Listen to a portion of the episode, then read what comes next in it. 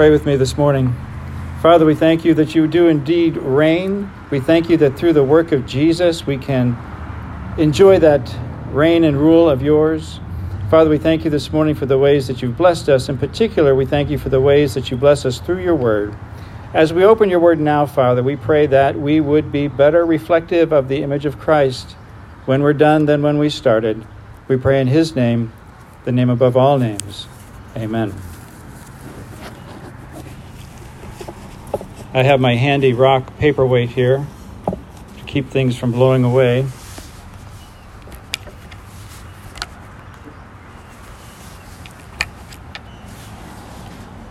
I was on a Zoom call with my brother the other day, and we were talking about various things. And one of the things we wound up talking about was when was helicopter rides. And I don't know if you've ever had a helicopter ride. Anybody helicopter rides out there? Yeah.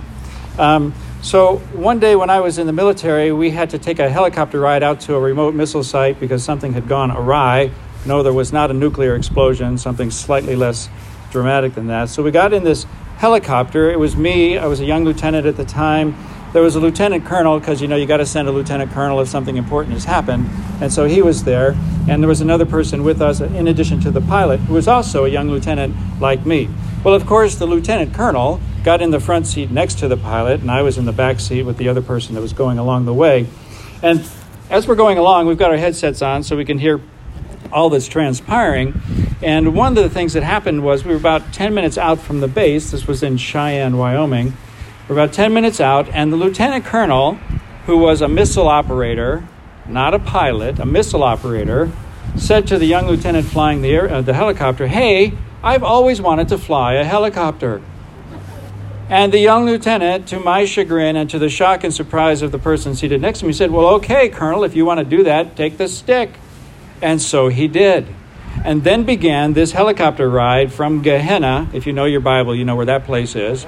And so we are bouncing up and down, going side to side. I'm checking my strap in my seatbelt, making sure I'm fully strapped in. I'm hunting around for a parachute, but we were only about 200 feet off the ground, so a parachute wouldn't have done any good anyway but I'm desperate for this. And so we're bouncing around like this. And finally, you know, we're getting so far off course that the young lieutenant says, uh, Sir, I think I need to take back the stick now, the controls now, if you let me do that. And so he did, and we landed safely at our destination. Once we did that, and we got out of the uh, helicopter, no, I did not fall to my knees and kiss the ground, but I felt like it. Once we got out of the helicopter and started to do what we were going to do, I took the young lieutenant pilot aside and I said, What in the world were you thinking? And he said, I guess I wasn't. And I said, I guess you weren't. So I chose to go in a truck on the way back to the base and not go back in the helicopter with the wannabe lieutenant colonel pilot who I knew was going to try and do that again. Well, helicopters are really interesting flying machines. And I don't know if you know this about helicopters, but there's a thing on a helicopter called the main rotor retaining nut. People in the military call this the Jesus nut. Because if this particular mechanical piece fails, it is all over for the helicopter. The thing falls out of the sky. A helicopter that has lost its main rotor because the main rotor retaining nut, the Jesus nut, fails, has all the flying characteristics of a lead safe. It'd be something like this. Now, I don't know if you've realized this, but when you were younger and something fell on the floor, you immediately bent over to pick it up. Now, when something falls on the floor, I think to myself, do I really need that thing right now? Can it wait till later? It can wait till later. Well, there is in Christianity, whether you know it or not, there is in Christianity an actual Jesus nut. It revolves around the person and work and life of Jesus Christ. And if this thing fails or is found to be false, the whole Christian endeavor falls apart. The Jesus nut about Jesus is the resurrection, the event that we celebrate today. Christianity, folks, rises or falls on the veracity of this event that we celebrate on Easter Sunday morning, the resurrection. So I'm going to read a passage for you this morning from the Apostle Paul 1 Corinthians chapter 15, starting in verse 12. I'm going to read down through verse 20. If you have a Bible app on your phone, you can follow along with me as I read. 1 Corinthians 15, verse 12. But if it is preached that Christ has been raised from the dead, how can some of you say that there is no resurrection of the dead? I guess my paperweight didn't work as well as I thought it would. Thanks. Welcome. Verse 13 If there is no resurrection of the dead, then not even Christ has been raised. And if Christ has not been raised, our preaching is useless, and so is your faith. More than that, we are then found to be false witnesses about God, for we have testified about God that he raised Christ from the dead. But he did not raise him, if in fact the dead are not raised. For if the dead are not raised, then Christ has not been raised either. And if Christ has not been raised, your faith is futile. You are still in your sins. Then those also who have fallen asleep in Christ are lost. If, if only for this life we have hope in Christ, we are of all people most to be pitied. But if Christ has indeed been raised from the dead, he has indeed been raised from the dead, the first fruits of those who have fallen asleep.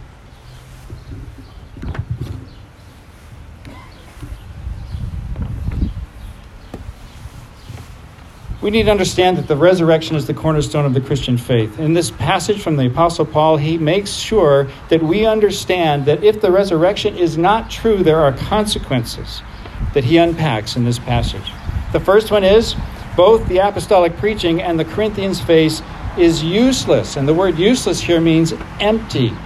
I don't know if you've been to you know, back in the olden days, pre pandemic, pre COVID, when we used to go to the stores and to the malls and they had their Christmas displays up and they always put Christmas trees up and they always had these little empty packages underneath the Christmas tree. They looked really, really nice, but they were in fact empty. There was nothing in them. Which, of course, is what empty means. Well, the same is true about Christianity, about faith in Jesus. If Jesus has not been raised from the dead, it is empty. Not only that, but Paul says here in verse 15, if the resurrection is not true, then Paul and his companions, they are liars. I don't know if you remember the bicycle uh, Tour de France phenomenon, uh, Lance Armstrong. He had record number of titles for winning the Tour de France, and yet he was caught later doping to give himself an artificial advantage over those others who were racing.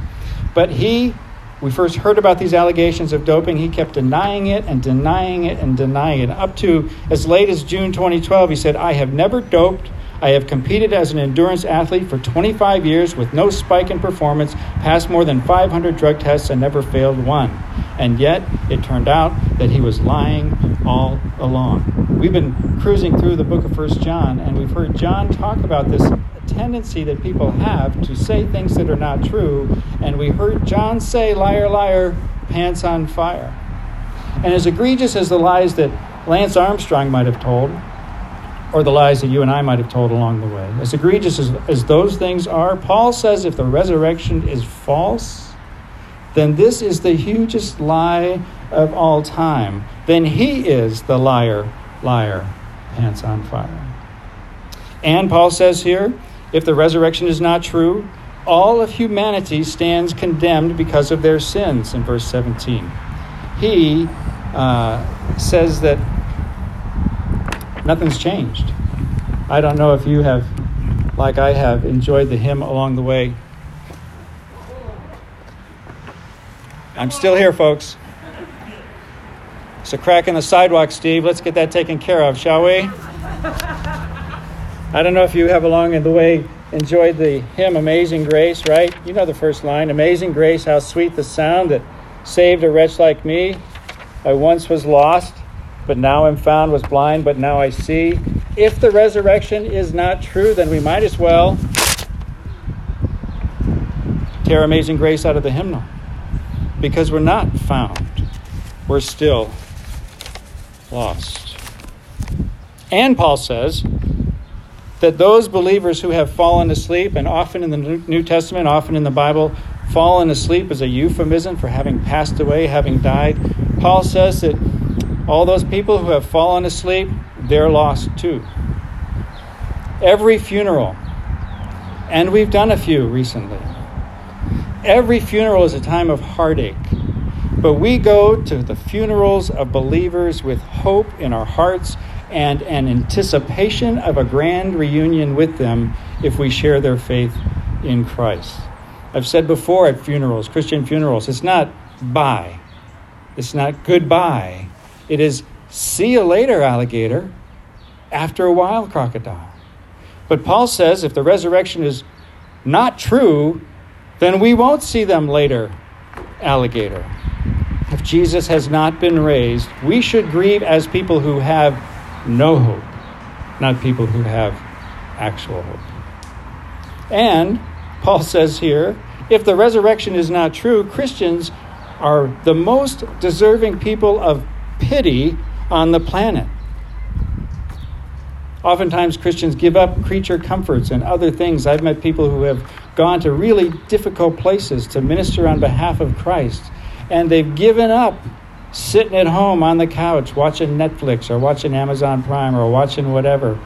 They've given up the stroll down the street to Sweet Granada to pick up their candy for Easter. They've given all that stuff up to endure persecution and suffering. And that stuff, some of that stuff, which we call persecution and suffering, is really just not much.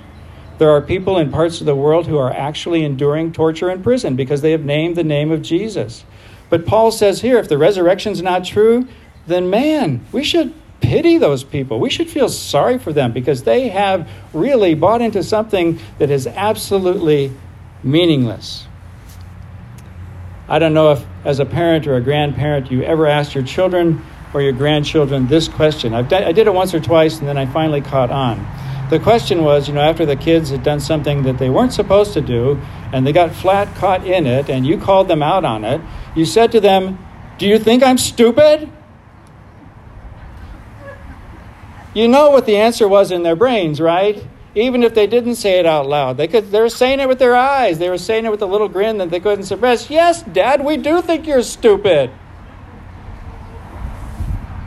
Or I don't know if you saw the Forrest Gump movie back years ago. Tom Hanks was in it, and he was always being asked, "Are you stupid?" And I don't know if you remember his response from his mama Stupid is as stupid does. Well, if the resurrection is not real, folks, Christians are to be pitied because we are just plain stupid. And Paul says this then as kind of a conclusion. The bottom line from all this is that the resurrection is not optional or elective in the life of a believer. It's at the core, it is the Jesus nut.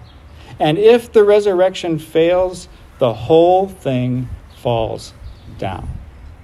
That's why it's important to understand that there are actual, no kidding, objectively evaluative evidence to support the reality of the resurrection. What we would call in a court of law, Mark Goodman, defense exhibits. The first one, the body wasn't there anymore. Pastor Laura read the account from the Gospel of John. Every one of the Gospel writers underscores this idea that they went to the tomb and the body wasn't there anymore. Mark chapter 16, verses 1 through 8.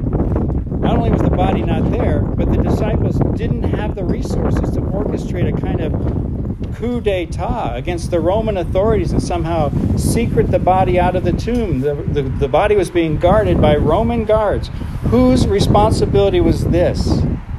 If you lose a prisoner in your charge, you forfeit your own life. The body wasn't there. All anybody had to do to debunk the resurrection was produce the body. The entire weight of the Jewish religious establishment at the time, the entire weight of the Roman occupying authorities at the time, was brought to bear on this thing, and they could not debunk it. Why? Not because the disciples were particularly clever or brave. No, they weren't brave. You remember during the course of the, the trials and the crucifixion of Jesus, almost all the disciples except John were nowhere to be found, hidden away. Even Peter in the courtyard, uh, while one of the trials was going on, was challenged because of his accent. Hey, aren't you one of those Galilean people? Weren't you with this Jesus guy? And he said, Oh, no, no, no, not me, not me, not me, three times. Those are the disciples. Scared, hiding, no resources whatsoever. So they didn't have the capacity to spirit the body away. And what I appreciate about this particular thing is that skeptics over the years have, who have taken at face value and explored purposefully the evidence surrounding the resurrection, they've come away with saying, yeah, you know what, that, that happened. A couple of them, a person by the name of Frank Morison, who wrote a book called Who Moved the Stone, and a guy named Lee Strobel, who wrote the book Case for Christ, came away from those encounters with the evidence having gone from being unbelievers and skeptics who set out to disprove the resurrection to becoming believers and advocates for the Christian faith because they understood the reality of this event that we celebrate today. The resurrection is real. Not only that, but the Apostle Paul says, hey, in this passage in Corinthians, he says, hey, if you don't believe me, there are hundreds of eyewitnesses out there. You can go and you can talk to them, ask them. Not only me, but they also saw the resurrected Jesus. Paul says in the case of this resurrection, go ask the witnesses, they'll tell you. Day and time, there were a bunch of them wandering around who had had this experience of, this interaction with, this real life, no kidding, understanding that Jesus had indeed risen from the grave. But there's another piece of evidence that I appreciate a lot. And that's the evidence of people's lives that are changed as a result of an encounter with the resurrected Christ. People like, well, Peter, right? We just talked about him, who was inconsistent and the great betrayer at the moment of trial. No, no, no, no, I don't know this guy, Jesus. I don't even know what you're talking about, and I'm out of here. Peter becomes the rock, really the rock upon which God builds his church for Christ. Or the Apostle Paul, whose words we just read, right? You know his story. He was an accessory to murder. He got commissions from the Jewish leaders of the day and time to go hunt down Christians so that they could be executed. At the stoning of what we call the first Christian martyr, a young man named Stephen, guess who was there being the coat check guy? The Apostle Paul. And yet, later we see him radically change. This change is phenomenal. 2 Corinthians chapter 5 verse 17. People who are new in Christ are called a new creature, something the world has not seen before. This change is radical. This change is for eternity. That's why we get to say to our loved ones who have passed away in Christ, See you later, alligator. John says in chapter 6, verse 39, he's quoting Jesus. He, Jesus is going to raise them up at the last day. And this change, by the way, is also for goodness.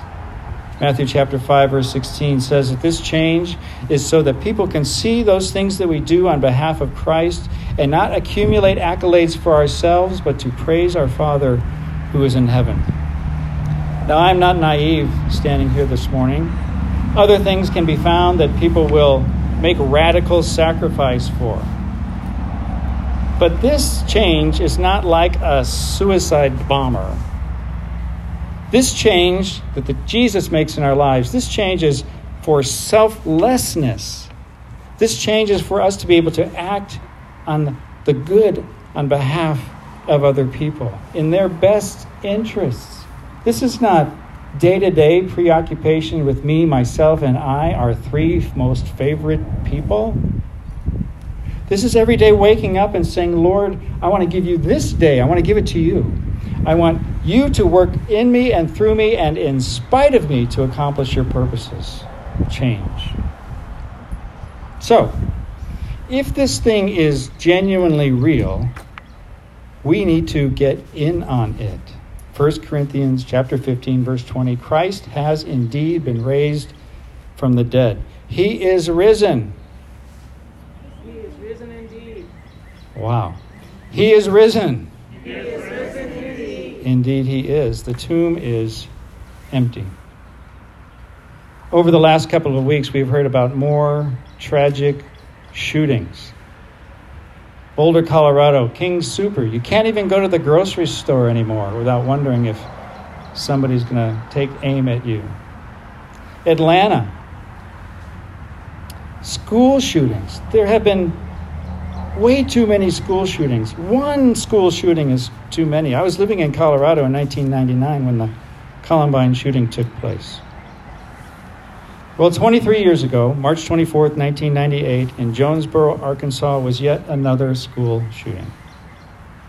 In the middle of it, a 32 year old mother and teacher whose name was Shannon Wright stepped in front of a bullet aimed at one of her students, a little girl named Emma. Shannon, the teacher, died because she took the bullet. Jesus, on the cross, took the fatal bullet of sin for us. The resurrection proves that his work was effective, not in vain, effective for us, effective for you, effective for me. All it takes now is for us to respond to this ultimate reality of the most momentous event in human history. Today is Easter Sunday, Resurrection Day. Today is, can be, should be, man, if any other day can be and should be, the day of salvation. Today is the day. To make your something, to make your salvation mean something.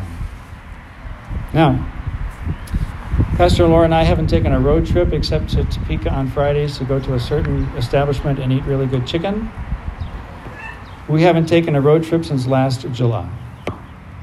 But this morning, I want to take all of us on just a little road trip.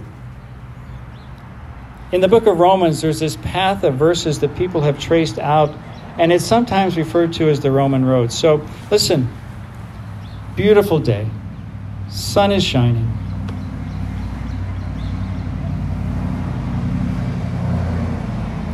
And we're at church and some of us here have been at churches for a very, very, very long time,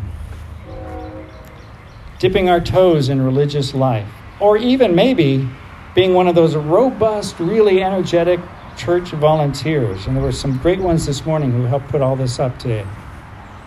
But not everybody's taking this trip down the Roman road. And so I want to encourage you to just listen to it this morning. Because the Apostle Paul says in Romans chapter 3, verse 23, all have sinned and fall short of the glory of God. And I've unpacked this before you before. This three letter word all is really complicated in its meaning. All means all. All means me. All means you. Romans chapter 5, verse 8, the Apostle Paul says, But God demonstrates his own love for us in this while we were still sinners, Christ died for us. Romans chapter 6, 23 says, The wages of sin is death, but the gift of God is eternal life in Christ Jesus our Lord. Romans chapter 10, verse 9. If you declare with your mouth, Jesus is Lord, and believe in your heart that God raised him from the dead, you will be saved. What a day to make sure that that transaction, that trip down the Roman road, has been a reality for us. What a day! And then the day's glory wouldn't be in the sunshine. It wouldn't be in the opportunity to sit near each other on a front lawn and see people we haven't seen up close in a long time. Those, those th- though those things are glorious, no, the glory would be in the reality of personal connection with Jesus based on the confidence that His Word gives us that this resurrection thing is true.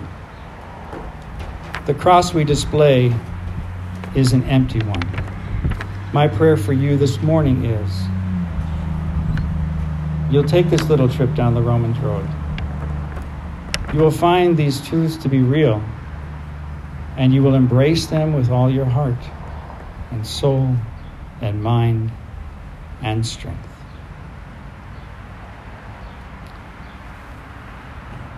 Join me in prayer. Father, we thank you today for this message from your word. And uh, my prayer, Lord, personally, is that whatever I've said or done that got in the way of your word, that you just erase that from our minds. But that the truth of the reality of the resurrection would become clear to us. Clear to the point of action, Lord. Not clear to the point of observation and not clear to the point of, yeah, it sounds good. Not clear to the point of, well, it's Easter, he's got to talk about that stuff but clear to the point of us personally ensuring that we have indeed declared Jesus as our Lord based on our apprehending of that truth in our lives. Today's the day, Lord. What a glorious day. We pray in Jesus' name. Amen.